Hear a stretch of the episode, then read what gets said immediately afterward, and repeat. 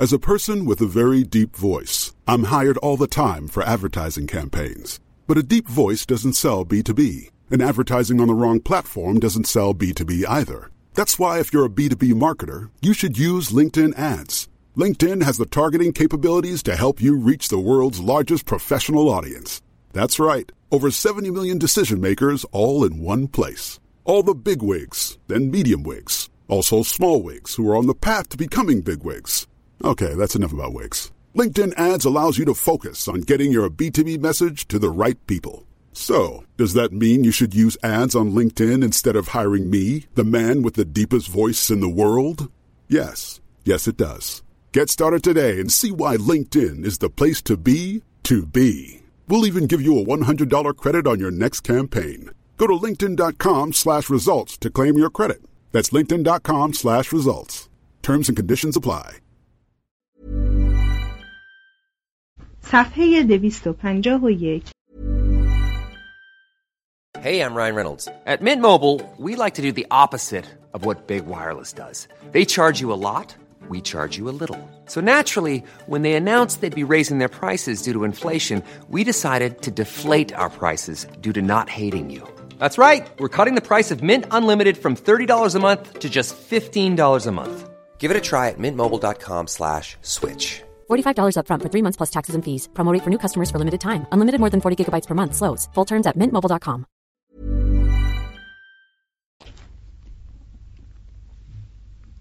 بر روی هم نمایش یونانی در اصل همانند نمایش دینی که کاتولیک های قرون وسطا برگزار می کردند به موضوع آلام و مرگ موجودات آسمانی می پرداخت ولی بعدا به پای مردی شاعران موضوع عذاب و مرگ قهرمانان افسانه های یونانی را پیش کشید.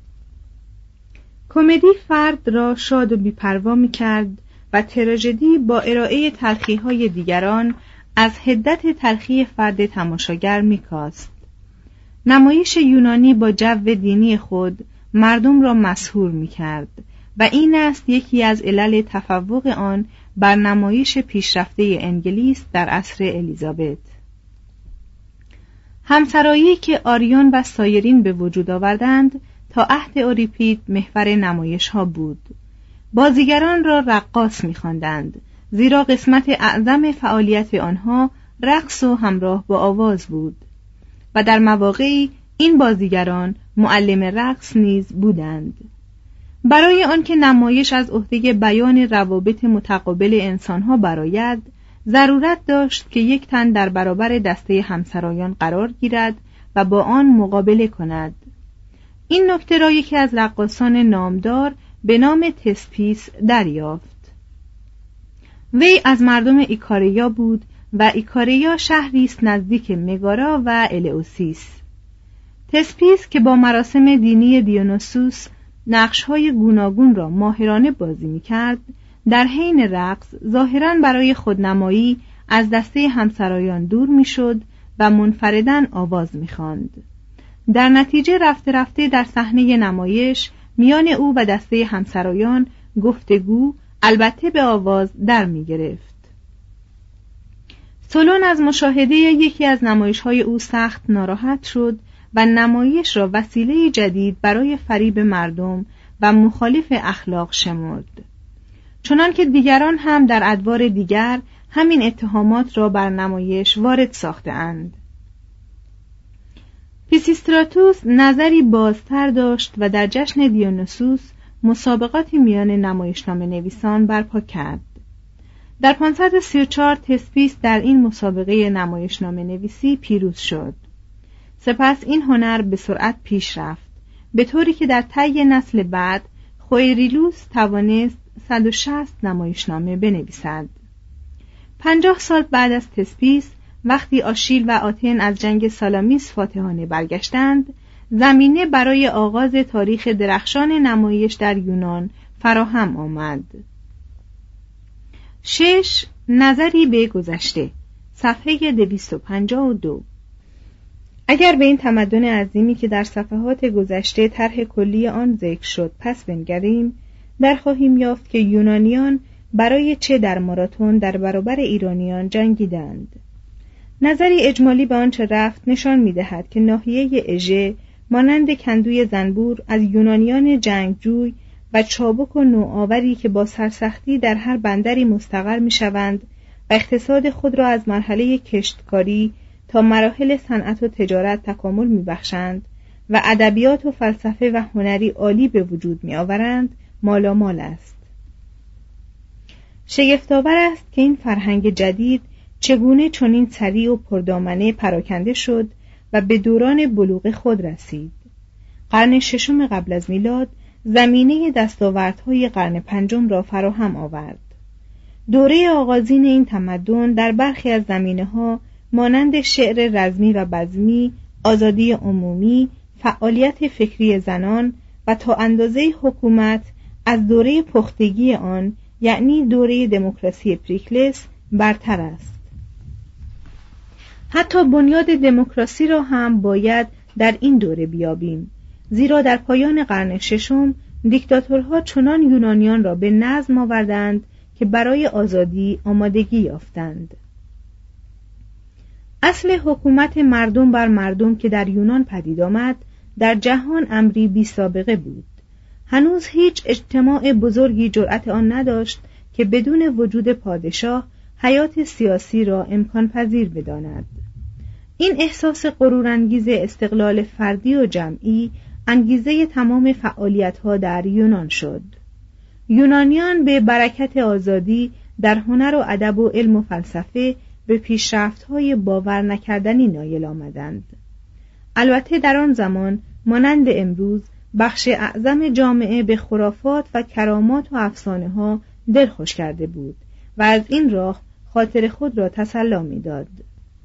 با این حال زندگی یونانیان بر نظام دنیوی خردمندانه استوار بود و سیاست و قانون و ادب و علم از تحمیلات روحانیان برکنار ماند فلسفه کم کم علم وجود انسان و تن و جان را با مقولات طبیعی تبیین کرد علم که تقریبا هیچ سابقه نداشت برای نخستین بار پایگذاری شد. اصول هندسه اقلیدوس تنظیم گردید و اقلیتی از رهایشگران جامعه روشنی و نظم و صداقت فکری را آرمان خود شمردند. این دستاوردها و امیدی که در پرتو آنها به جان تابید بر اثر مساعی قهرمانی مادی و معنوی از دست مرگبار استبداد بیگانه و ظلمت خرافات مسون ماندند و تمدن اروپایی را از امتیاز خطیر آزادی برخوردار کردند. فصل دهم کشمکش برای کسب آزادی. یک ماراتون صفحه 254 هرودوت مورخ یونانی می‌گوید در زمان سلطنت داریوش و خشایارشا و اردشیر درازدست یونان بیش از بیست نسل گذشته متحمل بدبختی شد. ملت یونان میبایست جریمه پیشرفت خود را میپرداخت. چون از هر طرف بست میافت ناچار میبایست دیر یا زود با نیروی قوی پنجه روبرو شود. یونانیان که به دریانوردی گرایش داشتند جاده های تجارتی را از ساحل خاوری اسپانیا تا دورترین بنادر دریای سیاه بست دادند. این راه های دریایی اروپایی که از یونان و ایتالیا و سیسیل رو به شرق می رفتند پیوسته به طور روزافزونی با خطوط زمینی و دریایی مشرق زمین یعنی راه های هندوستان و ایران و فینیقیه رقابت می کردند و این رقابت ناچار به جنگ هایی انجامید مانند جنگ های لاده، ماراتون، پلاتایا، هیمرا، مکاله، اورومدون، گرانیکوس، ایسوس، آربلا، کانای و زاما در این زمینه غربیان بر شرقیان پیروز شدند زیرا از یک طرف حمل و نقل دریایی ارزانتر از حمل و نقل زمینی است و از طرف دیگر تقریبا قانون عمومی تاریخ این است که اقوام خشن شمالی بر اقوام راحت طلب و هنردوست جنوبی فایق می آیند.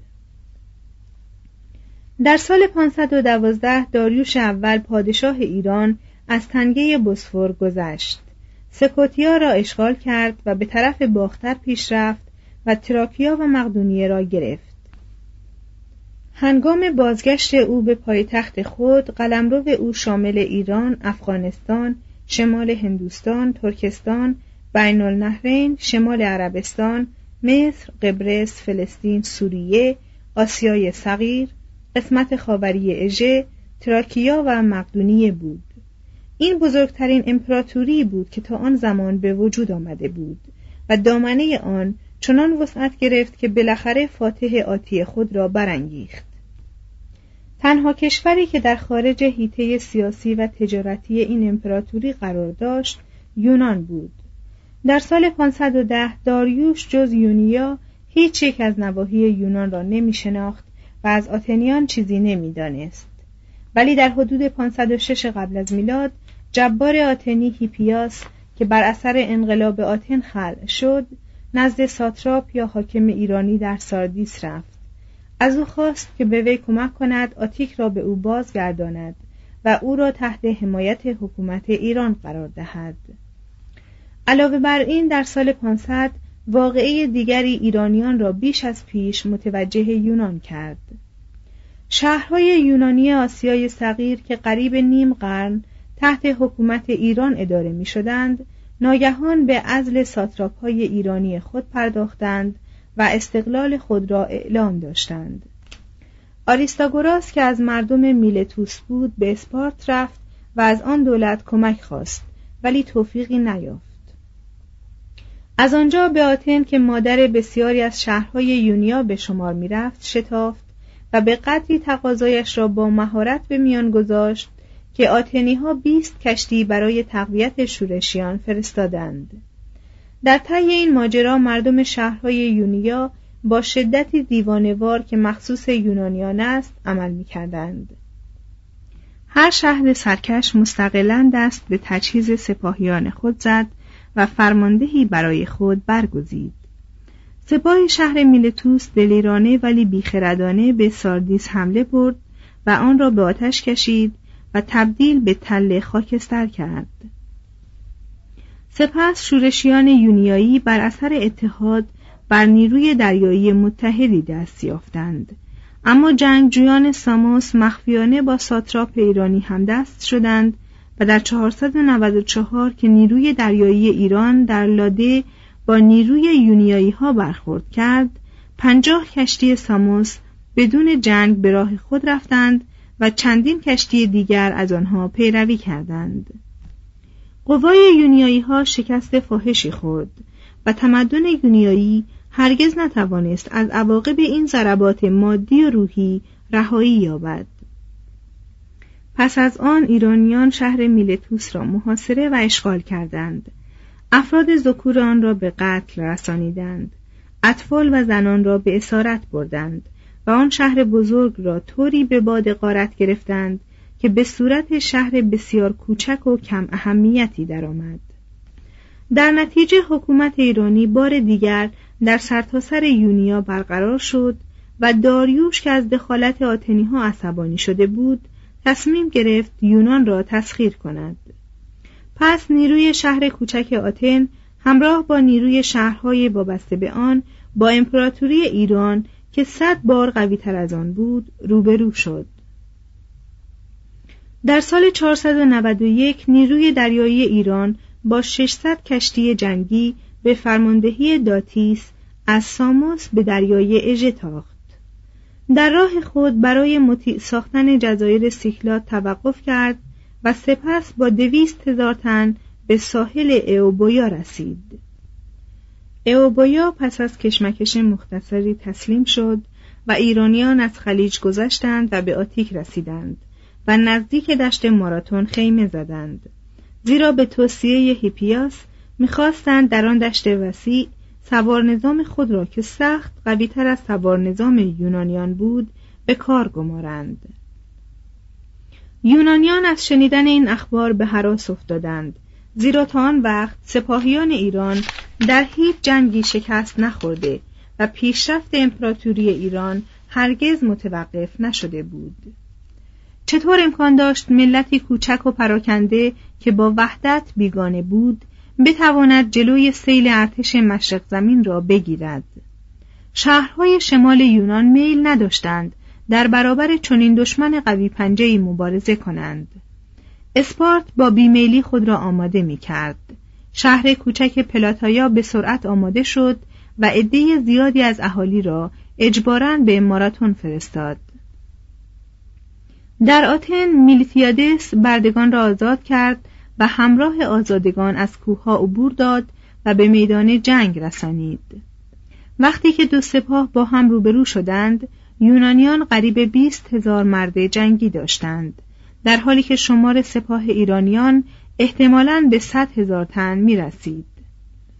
ایرانیان دلیر بودند ولی در جنگ تن به تن کارآزموده نبودند و با شیوه های دفاع و حمله جمعی یونانیان آشنایی نداشتند.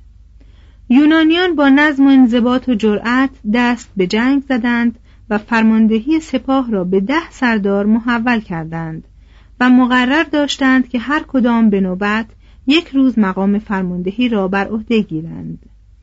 اما سرداران دهگانه به زودی به این کار حماقتآمیز پی بردند. پس یکی از آنان به نام آریستیدس اختیارات خود را به سردار دیگر میلتیادس واگذاشت. دیگران نیز از او پیروی کردند.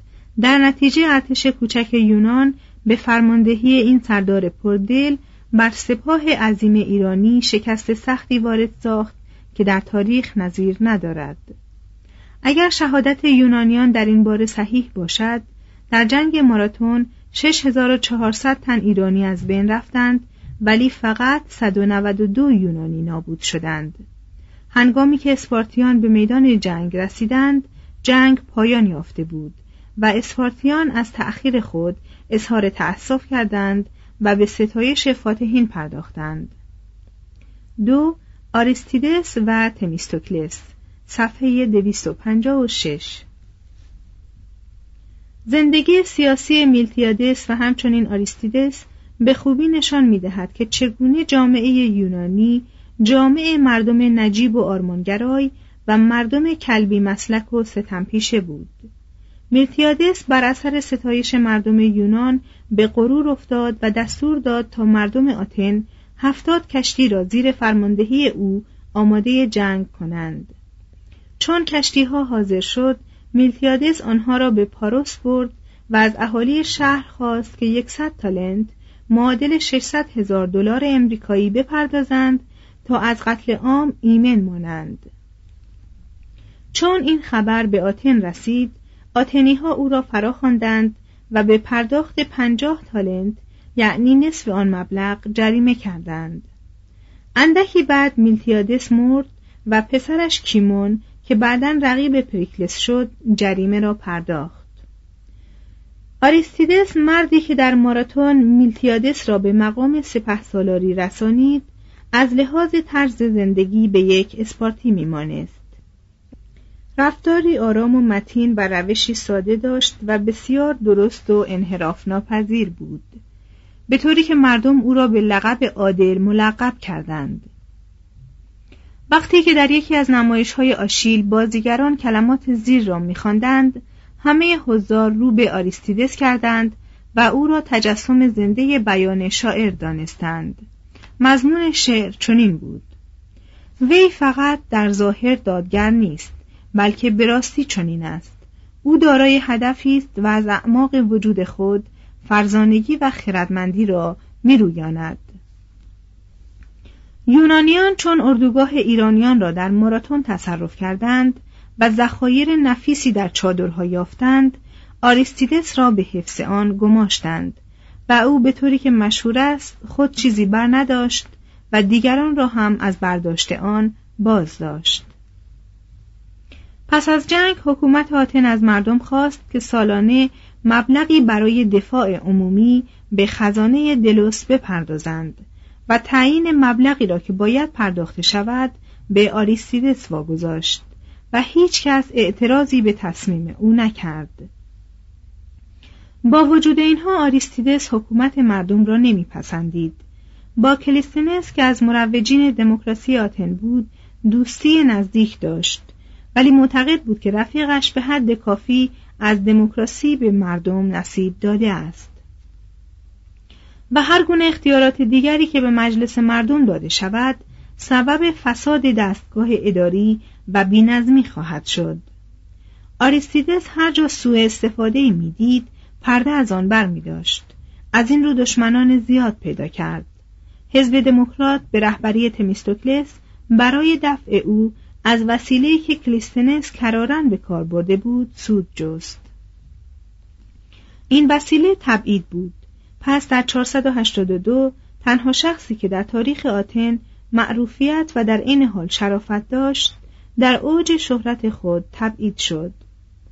معروف است که چون از مردم خواسته شد که درباره تبعید او رأی دهند یک تن آتنی بی سواد که آریستیدس را نمی شناخت ندانسته نزد او رفت و خواستار شد که از طرف او رأی موافق تبعید آریستیدس بنویسد.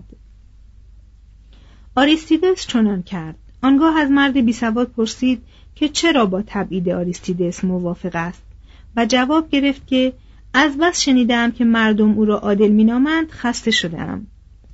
پس از آن که آتنیان رأی به تبعید آریستیدس دادند وی اظهار داشت که امیدوار است هرگز مردم آتن او را به یاد نیاورند. مورخان اعتراف می کنند که بزرگان آتن عموما در کشورداری به بیپروایی و تندروی میگراییدند و به خطر میافتادند. تمیستوکلس هم مانند آلکیبیادس مردی بسیار لایق و به قول توسیدیر که پیوسته طریق اعتدال را میپیموده است شایسته تمجید فوقالعاده است. وی مانند میلتیادس آتن را نجات داد ولی نتوانست خود را نجات دهد توانست امپراتوری وسیعی را شکست بدهد ولی بر شهوت خود برای کسب مقام پیروز نشد چنان که پلوتارک می‌گوید وی به راهنمایی هایی که برای اصلاح رفتار و اخلاقش به عمل می آمد و به تعلیماتی که برای ارتکاب کارهای خوشایند به او داده می‌شد هیچگاه اعتنا نمی کرد. ولی به هرچه برای تقویت اندیشه می گفتند و یا برای حسن تدبیر پیشنهاد می کردند توجه می کرد و اطمینان داشت که طبعا آماده تعالی است. بدبختانه تمیستوکلس و آریستیدس هر دو به دختری از مردم کئوس به نام ستیسلاوس دل دادند و دیر زمانی با یکدیگر دشمنی کردند در حالی که جمالی که مسبب این دشمنی شده بود چندان دوامی نیاورد. با این همه تمیستوکلس با دوراندیشی و نیروی عظیم خود زمینه پیروزی یونانیان را در جنگ سالامیس یعنی بزرگترین جنگ یونان هموار کرد. از 493 به بعد شروع به طرح نقشه و بنای بندرگاه جدیدی در پیرایوس کرد. و در 482 آتنی ها را واداشت که مبلغی را که از معادن نقره لاوریون آیدی داشتند برای ساختن یکصد کشتی جنگی صرف کنند. باید دانست که بدون نیروی دریایی آتن مقاومت در مقابل خشایارشا امکان نداشت. سه خشایارشا صفحه 258 داریوش در 485 قبل از میلاد درگذشت و خشایارشای اول به سلطنت رسید. پدر و فرزند هر دو افرادی لایق و با فرهنگ بودند و اگر تصور کنیم که جنگ یونانیان و ایرانیان مبارزه ملتی متمدن با ملتی وحشی است دچار اشتباه بزرگی شده ایم. داریوش قبل از اشغال یونان قاصدانی به آتن و اسپارت فرستاد و از آنها خواست که به نشانه اطاعت به قاصدان او خاک و آب تسلیم دارند. ولی هر دو شهر قاصدان را کشتند. اسپارتیان این واقعه را مطابق عقاید خرافی خود به فال بد گرفتند. از کرده خود که نقض یکی از اصول روابط بین الملل بود پشیمان و خواستار شدند که دو نفر از اهالی شهر به نزد پادشاه ایران روند و خود را تسلیم دارند و به مجازاتی که پادشاه بزرگ شایسته می‌داند تن در دهند. دو تن به نام سپرتیاس و بولیس که متعلق به خانواده های قدیمی و توانگر بودند داوطلبانه نزد خشایارشا رفتند و خود را آماده مرگ معرفی کردند.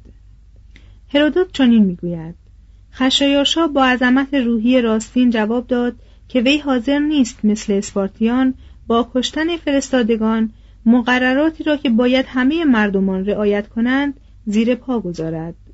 چون او اسپارتیان را برای چنین رفتاری سرزنش کرده است خود مرتکب آن نمی شود خشایارشا با تعنی ولی پیگیرانه به فراهم آوردن مقدمات دومین حمله ایران به یونان پرداخت. مدت چهار سال از همه استانهای کشور خود مهمات و سپاه خواست و در سال 481 بالاخره آماده حرکت شد. شاید تا قبل از عصر حاضر چنان لشکرکشی عظیمی سابقه نداشته است. به گفته هرودوت اردوی خشایارشا مرکب بود از دو میلیون و هزار جنگجو و عدهای معادل آن شامل مهندس، غلام، بازرگان، مأموران تهیه آزوقه و فواهش هرودوت از سر مبالغه می‌گوید که اگر قشون خشایارشا از رودخانه آب میآشامیدند آن رودخانه فورا خشک می‌شد. البته این اردوی بزرگ اقوام گوناگون مانند پارسیان مادها بابلیها افغانها هندیها بلخیها سقدیها سکاها آشوریها ارمنیها مردم کلخیس سکوتیا پایونیا موسیا پافلاگونیا فروگیا تسالیا لوکری بوئسی لیدیا تراکیا آیولیا یونیا کاریا و کلیکیا قبرس فنیقیه سوریه عربستان مصر حبشه و لیبی را در بر می گرفت و به پیادگان اسب سواران ارابه سواران فیل سواران و نیروی دریایی که به قول هرودوت 1207 کشتی داشت منقسم می‌شد. عدهای از جاسوسان یونانی در اردوگاه ایران دستگیر شدند و یکی از سرداران فرمان اعدام آنها را داد ولی خشایاشا این فرمان را لغو کرد و آنان را در میان اردوی خود گردش داد و آن وقت آزاد کرد زیرا اطمینان داشت که اگر یونانیان از بزرگی سپاه او مطلع شوند به سرعت تسلیم او می شوند. در بهار سال 480 این سپاه عظیم به داردانل رسید در آنجا مهندسین مصری و فنیقی پلی که از شاهکارهای عجیب علم قدیم به شمار می رود ساختند اگر به گفته های هرودوت اعتماد کنیم 674 کشتی در سرتاسر سر تنگه قرار داده شد و هر کشتی طوری قرار گرفت که قسمت جلوی آن به طرف جریان آب باشد. پس کشتی های پیاپی را با لنگرهای سنگین متوقف کردند و با تنابهایی از کنف یا پاپیروس به هم بستند و بدان شیوه یک ساحل را به ساحل دیگر پیوستند. بعدا مقداری درخت بریدند و به وسیله آنها روی کشتی ها به وجود آوردند و با برگ و خاک پوشاندند. در ابتدا و انتهای این جاده یا پل هایی ساختند تا چارپایان از دیدن منظره دریا به وحشت نیفتند و رم نکنند. با این همه بسیاری از چارپایان و حتی سربازان به زور تازیانه از روی پل گذشتند. پل مقاومت کافی داشت و در مدت هفت شبانه روز تمام سپاه و تجهیزات با موفقیت از آن عبور کردند. یکی از بومیان که این منظره را دید خشایارشا را زئوس پنداشت و پرسید که چرا خدای خدایان برای گرفتن یونان کوچک تن به این همه زحمت می‌دهد؟ در حالی که می‌تواند با پدید آوردن یک رعد و برق این ملت سرکش را نابود کند. سپاه ایران از طریق تراکیا تا مقدونیه و تسالیا پیش رفت. نیروی دریایی ایران در نزدیکی ساحل حرکت می کرد.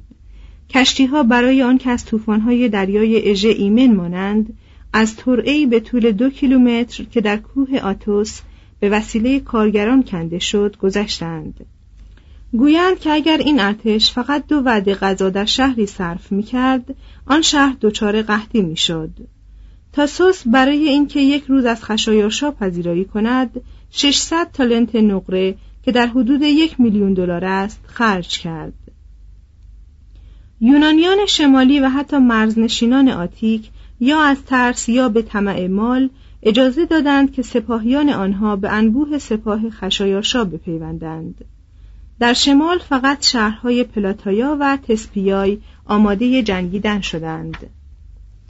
چهار سالامیس صفحه دویست و شست نمی‌توان تصور کرد که یونانیان جنوبی از نزدیک شدن این سپاه چند زبانه که مانند بهمن جلو می آمد چه وحشت و استرابی داشتند.